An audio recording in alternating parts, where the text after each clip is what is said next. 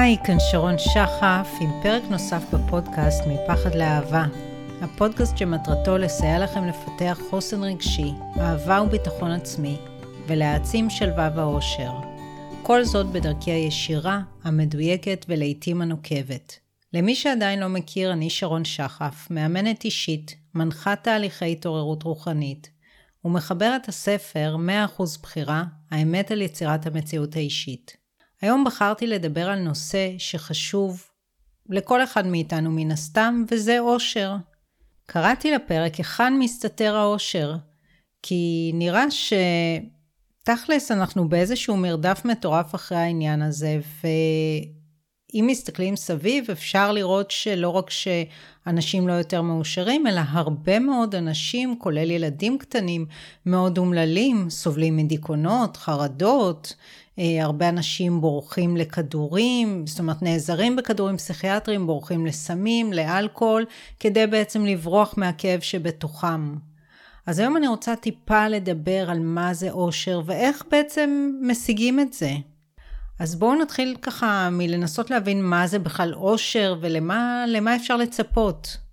יכול להיות שיש אנשים שחושבים שאושר זה איזשהו מצב של אה, שמחה מתמדת, כל היום להיות בהיי, שום דבר לא ממש מזיז לי, הכל אצלי טוב, והדבר הבסיסי שצריך לדעת לגבי אושר, שאושר נמצא ברגעים הקטנים. אין דבר כזה בחיים שאפשר להימנע מרגשות קשים לפעמים, ומאתגרים ומכאב ומעצב. אבל כשאנחנו בטוב עם עצמנו, אז חלק הארי של הזמן שלנו זה חלק שהוא לא דווקא איזה שמחה אקסטטית, אבל כן שלווה, נינוחות, הנאה, ולפעמים אפילו אה, אני יכולה לומר שאצלי יש אה, רגעים כאלה, שזה מין הכרת תודה טבעית כזו. אני יכולה פתאום למצוא את עצמי יושבת בשבת אחר הצהריים עם המשפחה, ומין תחושה כזאת, וואו, איזה כיף, איזה... זה מה שאני בדיוק רוצה. לא הייתי רוצה להיות כרגע בשום מקום אחר ולעשות משהו אחר. וזו הרגשה נהדרת. אני אתחיל רגע מהמיתוס אה, הגדול שבעצם אה, עומד בדרך של רובנו לאושר, וזה כשאני אשיג את הדברים שאני רוצה, אז אני אהיה מאושרת או מאושר. ולמרות שיש מחקרים בתחום הפסיכולוגיה החיובית שמוכיחים שזה שקר, ולמרות שמי שחי מספיק שנים כבר יודע שאוקיי, הייתי בטוחה שאני אשיג א', וזה יעשה אותי מאושרת, למשל, אני, יהיה לי תואר ואני ארגיש סוף סוף אני ארגיש טוב עם עצמי, אני אהיה מאושרת, וזה לא קרה. ועכשיו יש משהו אחר שאני מרגישה שאני חייבת שיגיע לחיי כדי להיות מאושרת. ועדיין, מאוד מאוד מאוד קשה לא לקנות את האשליה הזאת. זאת אומרת, אה, בוא נאמר ככה, אני למשל היום אחרי מספיק שנים שאני חיה, אני כבר לא מאמינה לאשליה הזאת, ועדיין איפשהו לפעמים יש משהו שאני מרגישה שאם יהיה לי, וואו, אני uh, אדע להעריך את זה. אבל תחשבו על uh, דברים שנאמר נורא רציתם, ואמרתם לעצמכם, אני אדע להעריך את זה. למשל, סתם אני אתן דוגמה שחוויתי ממש השבוע.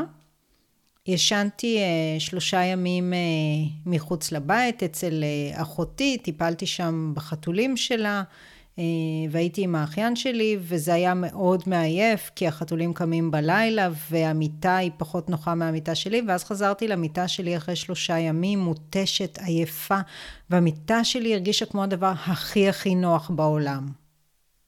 אבל מה קרה אחרי לילה שניים?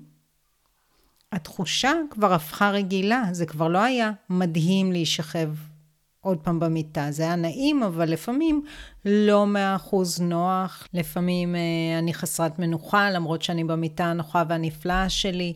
אותו דבר זה שכשעוברים לבית חדש, או מוצאים עבודה חדשה שרצינו, או פתאום אני זוכרת שכשהתחלתי לעבוד באיזושהי חברת הייטק שעבדתי בה, אז הסתכלתי שם בארון והיה מלא דברים ועוגיות והכול. ואחרי כמה זמן שהתחלתי לעבוד שם, זה היה כלום, את זה אני לא אוהבת ואת זה לא בא לי.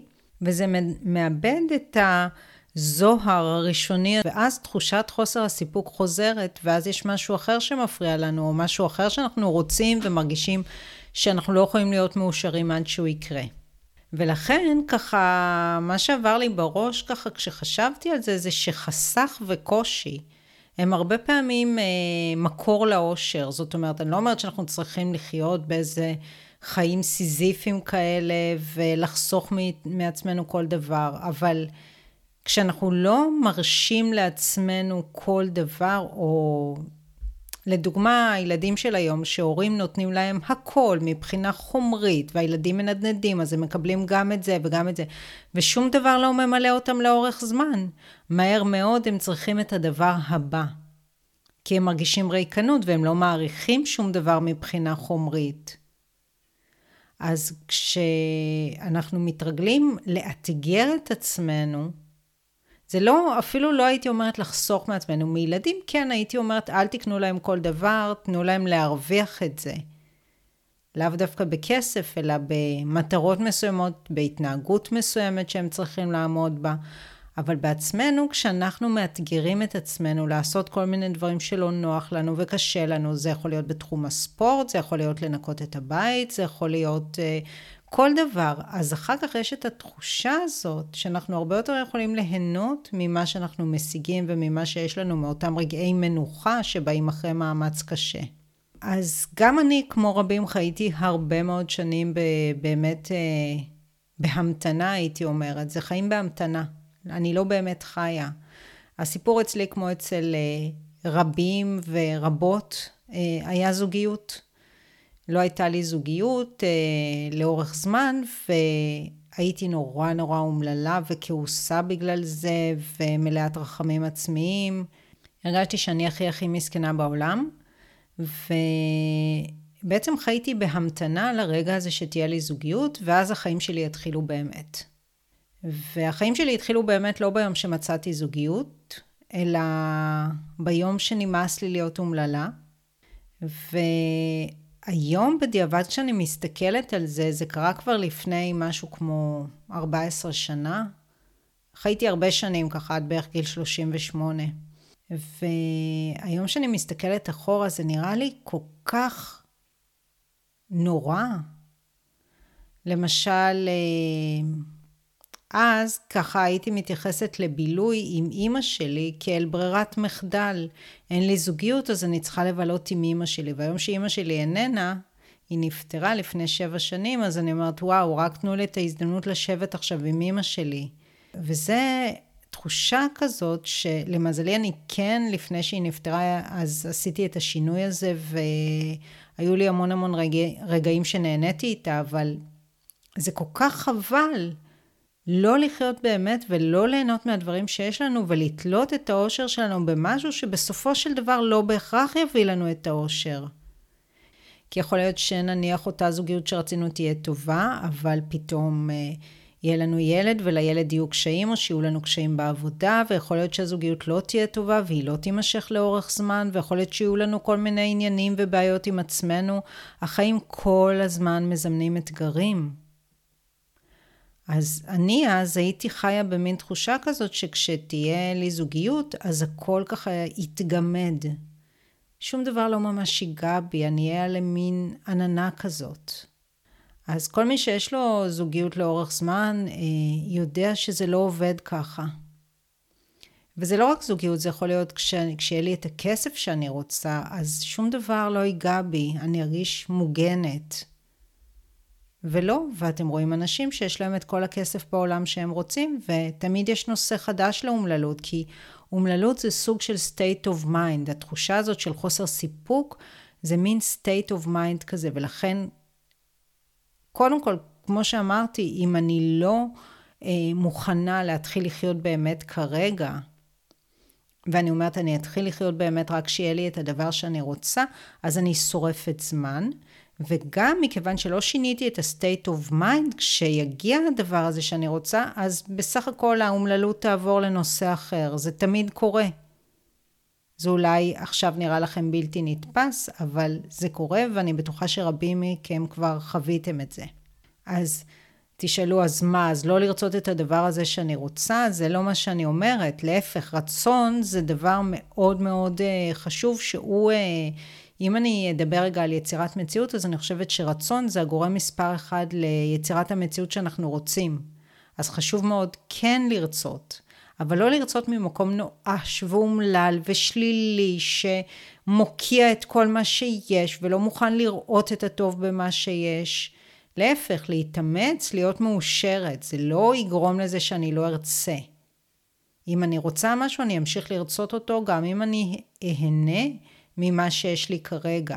ולפעמים ליהנות ממה שיש לי כרגע זה איזשהו אה, מאמץ שדורש התכוונות, זאת אומרת, אני צריכה לעשות משהו אקטיבי.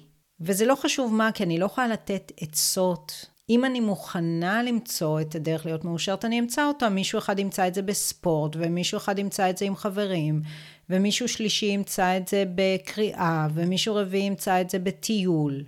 אז אין מקור אחד. זה קודם כל ההסכמה הזאת. אני הולכת למצוא דרך ליהנות ממה שיש, לא לשבת ולקונן על זה שאין לי את הדבר הזה שאני רוצה. אולי נקרא לזה רצון אה, שמח, ציפייה. ולא רצון אומלל, רצון כאוב.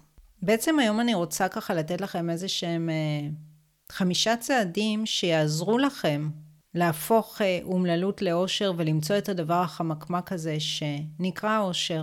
אז הדבר הראשון, הצעד הראשון, שהוא אחד החשובים בחיים, זה איך אתם מגיבים לאתגרים שמציבים החיים. כי החיים תמיד תמיד מציבים אתגרים. גם אם אצל מישהו הכל מושלם, או הכל נראה על פניו מושלם, תמיד מגיע איזשהו אתגר. האתגר הזה יכול להיות שההורים שלנו מזדקנים וחולים ונפטרים, והאתגר הזה יכול להיות בהמון המון דברים, ויש המון אנשים שהכל נראה אצלם טוב על פניו, אבל יש להם אתגרים פנימיים של אה, דיכאונות, חרדות, אז החיים תמיד מביאים אתגרים, אתגרים חיצוניים כמו הקורונה, אתגרים כלכליים לפעמים. אנחנו צריכים לעשות דברים שאנחנו לא רוצים, דברים מתפתחים בדרך שההפך ממה שרצינו. לא תמיד, לא בכל דבר, אבל גם מי שהחיים שלו הכי זורמים והכי הולכים טוב, יחווה את זה בשלב מסוים. ואז תדמיינו את זה כמו משהו שבא מולכם, אני לא יודעת איזה צורה תיתנו לאתגר הזה, איך הוא נראה, הוא בטח לא כל כך יפה. האתגר הזה הולך מולכם, הוא מגיע לחיים שלכם, בין אם תרצו בזה או לא. ואתם יכולים לקבל את פניו בהתנגדות, לנסות להדוף אותו, למרות שזה בלתי נמנע.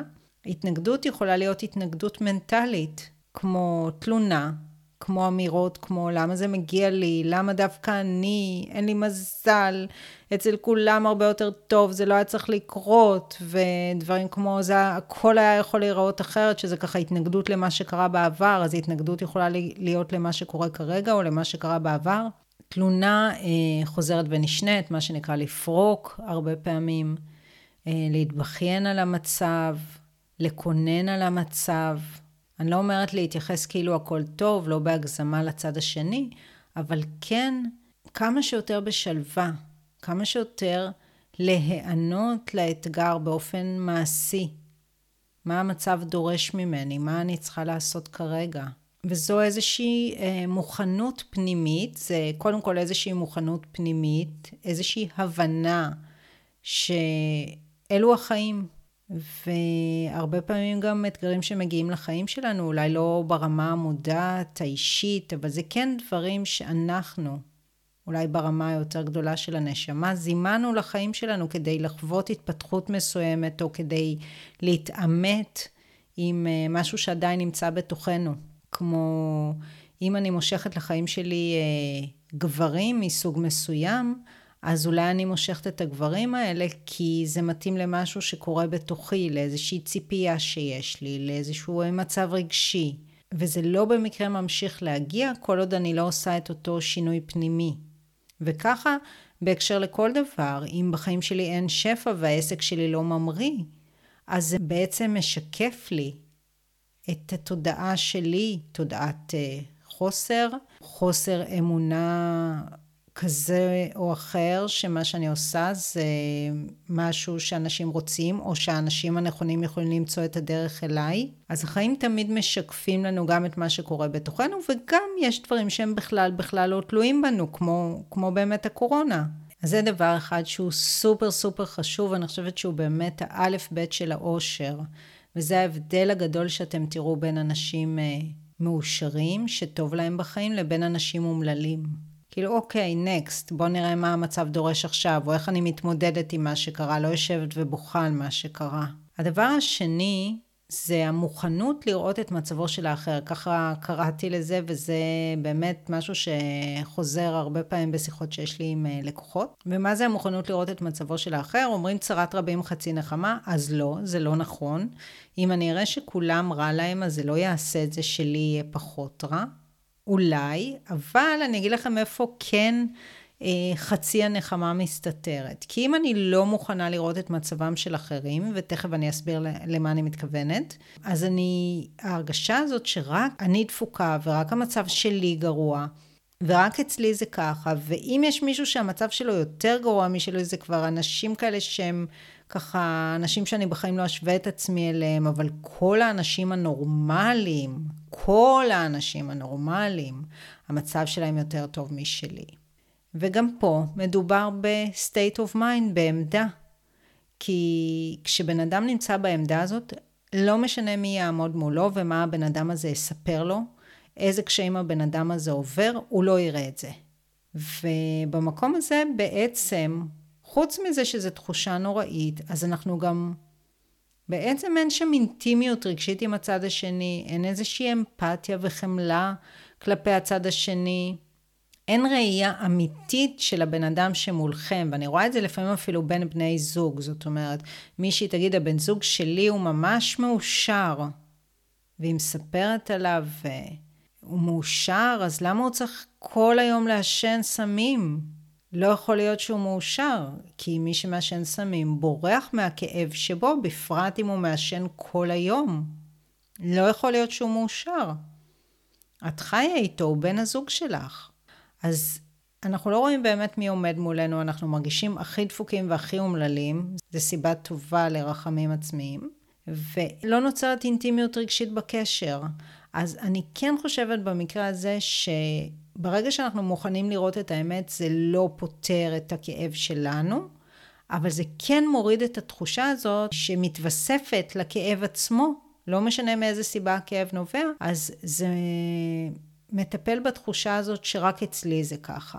וזה חד משמעית ברגע שמוכנים, ממש כאילו תדמיינו לכם שאתם פוקחים את העיניים ופוקחים את האוזניים. ואז אתם רואים ושומעים מה באמת קורה שם. והפועל היוצא יהיה גם מערכות יחסים יותר אינטימיות, יותר אמיתיות, יותר כנות, ויותר, ויותר שלווה בתוך המצב הקיים. עכשיו הגענו ככה לסעיף השלישי, וקראתי לו העושר נמצא ברגע הקטן. כי לא משנה מה יש לכם בחיים, אז ברגע הקטן תמיד הכל יכול להיראות לא מספיק טוב, פחות טוב משל מישהו אחר, משעמם, אפור, אני זוכרת שפעם באחת ההרצאות של אקר טולה, שזה המורה הרוחני האהוב עליי, שהשפיע מאוד על חיי, הוא סיפר על אה, ניקול קידמן שהתראיינה אחרי האוסקר, והיא אמרה ככה, אני יושבת פה ויש לי את האוסקר, אבל אין לי חיים, כי בדיוק הבן זוג שלה נכנס לגמילה או משהו כזה. אז הוא אומר, היא מחזיקה את האוסקר ביד, והיא אומרת, אה, הוא אמר, הוא דווקא העריך את זה, הוא אמר, היא מאוד מאוד כנה, אבל כאילו היא על גג העולם, והיא מרגישה שאין לה חיים. אז כל אחד, ולא משנה איפה הוא נמצא, יכול להיות שאפילו אה, ראש הממשלה ונשיא הברית, זה אני לא יודעת, אולי אין להם זמן לחשוב את זה, אבל אני אומרת, כל אחד איפה שהוא נמצא יכול לרגע לפקוח את העיניים ולהגיד, זה לא מספיק טוב, זה פה כרגע זה לא ממלא אותי. ולכן האושר נמצא תמיד ברגע הקטן, וזה רגע ההווה. היכולת להיות נוכח ברגע ההווה היא המפתח לאושר. אז מה זה נוכחות? בואו רגע ככה אה, נתרגל את זה יחד.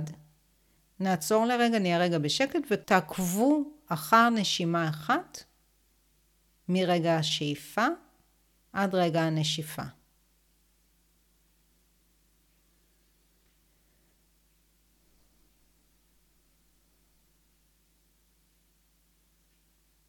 זהו. זה היה רגע אחד של נוכחות, של מיינדפולנס. וככל שאנחנו, יש לנו יותר רגעים כאלה במהלך היום, וזה לאו דווקא התרגול. כמו שאמרתי קודם בתחילת השיחה, אם אני יושבת במקום מסוים, אני יושבת עם בני משפחה או יושבת עם חברים, ואני מרגישה, וואו, איזה כיף. אני יוצאת רגע החוצה ואני רואה את השמיים. ובכל זאת, הייתי אומרת שיש הרבה מאוד אנשים שאני נתקלתי בהם שלא מסוגלים להיות נוכחים, ולכן זה לא הפתרון עבור כולם. אם מישהו אה, לא מסוגל לתרגל מיינדפולנס, להיות נוכח, והנוכחות היא הרבה פעמים לא התרגול, אלא היא ביום-יום. ביום-יום אני עושה משהו, למשל אני, אה, אני מתרגלת יוגה, ואז אני יכולה לראות שהמחשבות שלי רצות, ואני מחזירה את התשומת לב לתרגול. זה יותר אה, משמעותי הרבה פעמים מאשר לשבת עכשיו 10-20 דקות, או אפילו דקה או חמש דקות. זה להחזיר באופן עקבי את התשומת לב לרגע ההווה, או לצאת החוצה ובאמת לראות את מה שמולי. אבל מי שלא מסוגל, או שזה לא עובד בשבילו, הכל בסדר. אפשר לעשות ספורט, שזה דבר סופר סופר חשוב. ואפשר uh, לעשות איזושהי פעילות אחרת שהיא לא פעילות מסכים שעושה לכם טוב. זה יכול להיות קריאה, זה יכול להיות בישול, אפייה, לטייל בטבע, לעשות הליכה בים, לעשות הליכה בשכונה, זה לא כל כך חשוב מה. יש אנשים שמבחינתם אה, אומנות זה משהו שעובד. אז כל דבר כזה הרבה פעמים מחבר אתכם לרגע, או היום קראתי מושג נוסף שקוראים לזה הזון. המקום הזה שאני עסוקה במה שאני עושה ואני שוכחת ממה שמסביב. אז זה דבר שהוא מאוד מאוד מאוד משמעותי, והוא יכול להיות מאוד קטן, ואני אצרף לכם בהערות של הפרק הזה איזושהי אה, מדיטציה של דקה שהקלטתי, שיכולה לעזור לכם להתחיל משם. הדבר הרביעי שאני רוצה לדבר עליו היום הוא חמלה עצמית. אחד הדברים שגורמים לאומללות מאוד מאוד קשה, וכמובן גם לתחושת חוסר ערך, אין ספק. כי כשאני מאוד קשה וביקורתית כלפי עצמי, אני גם מרגישה כמו אפס, כמו כלום, אבל זה גורם גם לעצב ואומללות.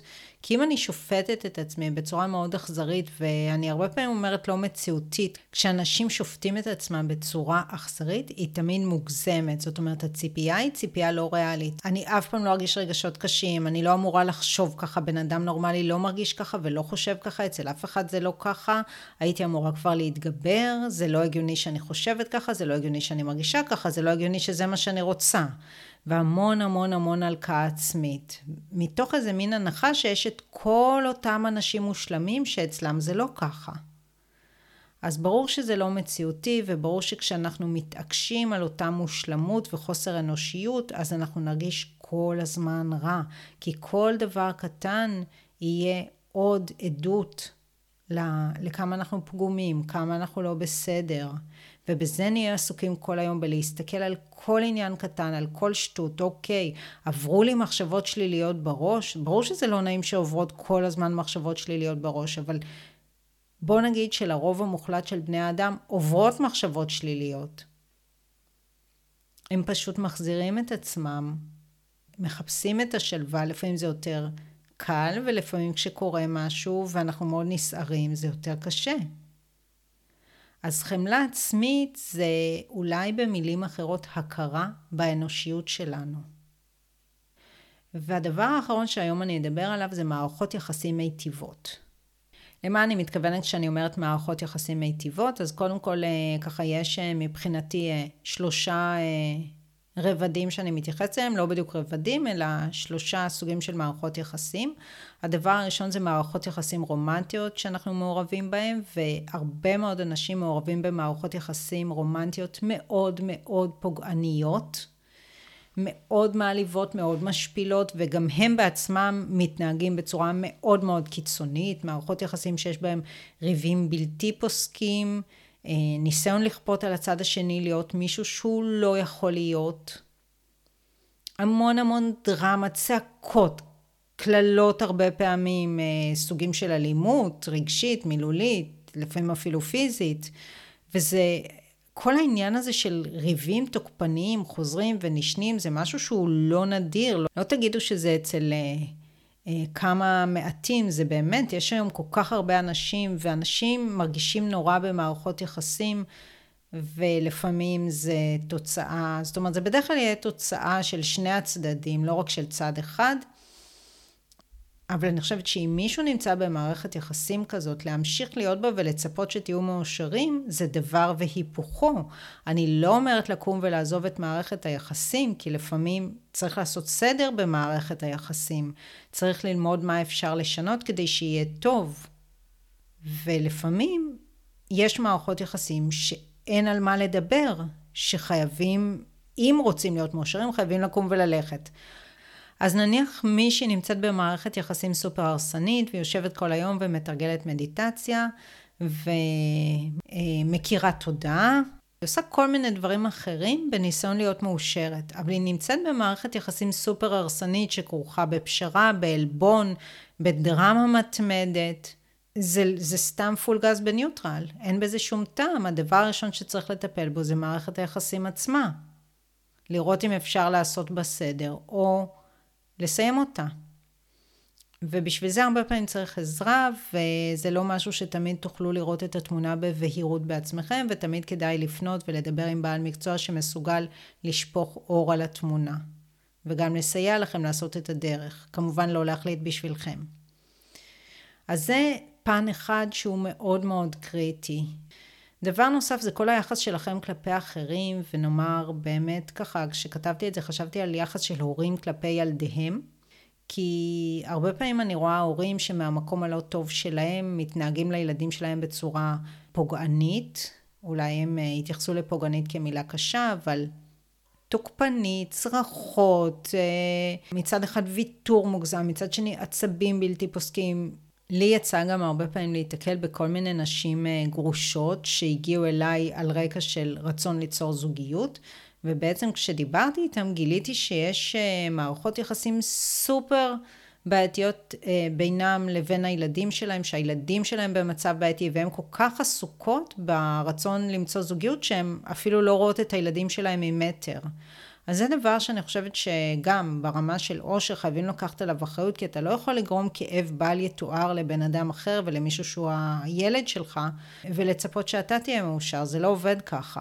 והדבר השלישי, החזית השלישית זה החזית מול ההורים, שזה בכלל נושא סופר סופר כבד משקל, אבל מה שהייתי אומרת בעניין הזה, זה שהורים, אני מאוד מאוד לא ממליצה לנתק יחסים, אלא להציב גבולות. זה הדבר שאני הייתי ממליצה ללמוד לעשות. אז אם ההורים מתערבים לכם בדברים שלא הייתם רוצים שיתערבו, או כל דבר אחר שמפריע לכם, ברוב המקרים ניתן להציב גבולות באופן נכון, ואתם מוזמנים לחפש אה, ככה מידע על הנושא הזה באתר שלי, ואני מבטיחה שיהיה לנו גם פרק על זה בהמשך. אז ככה, היום אה, נסיים עם חמשת הדברים האלה, ואני רוצה ככה לעבור בקצרה על הדברים ש... ציינתי, זה איך אנחנו מגיבים לאתגרים שהחיים מציבים, זה המוכנות לראות את מצבו של האחר, זה העניין של נוכחות ברגע ההווה, לזכור שהאושר נמצא ברגע הקטן ולא בסיפור, בנסיבות הגדולות, חמלה עצמית ומערכות יחסים מטיבות. אז אני מקווה שנהניתם והפקתם ערך מהפרק, ואם כן, אתם מוזמנים לשתף אותו עם אנשים נוספים שיוכלו ליהנות ממנו. אתם מוזמנים לעקוב אחר הפודקאסט, לדרג אותו וגם ליצור איתי קשר ולספר לי מה לקחתם מהפרק ומה עוד הייתם רוצים לשמוע בתוכנית. בהערות של הפרק תוכלו למצוא קישור לאתר שלי, שם תוכלו ליהנות מעוד המון חומרים מעניינים ולשלוח לי הודעה אישית. בינתיים שיהיה המשך יום מקסים ונתראה בפרקים הבאים.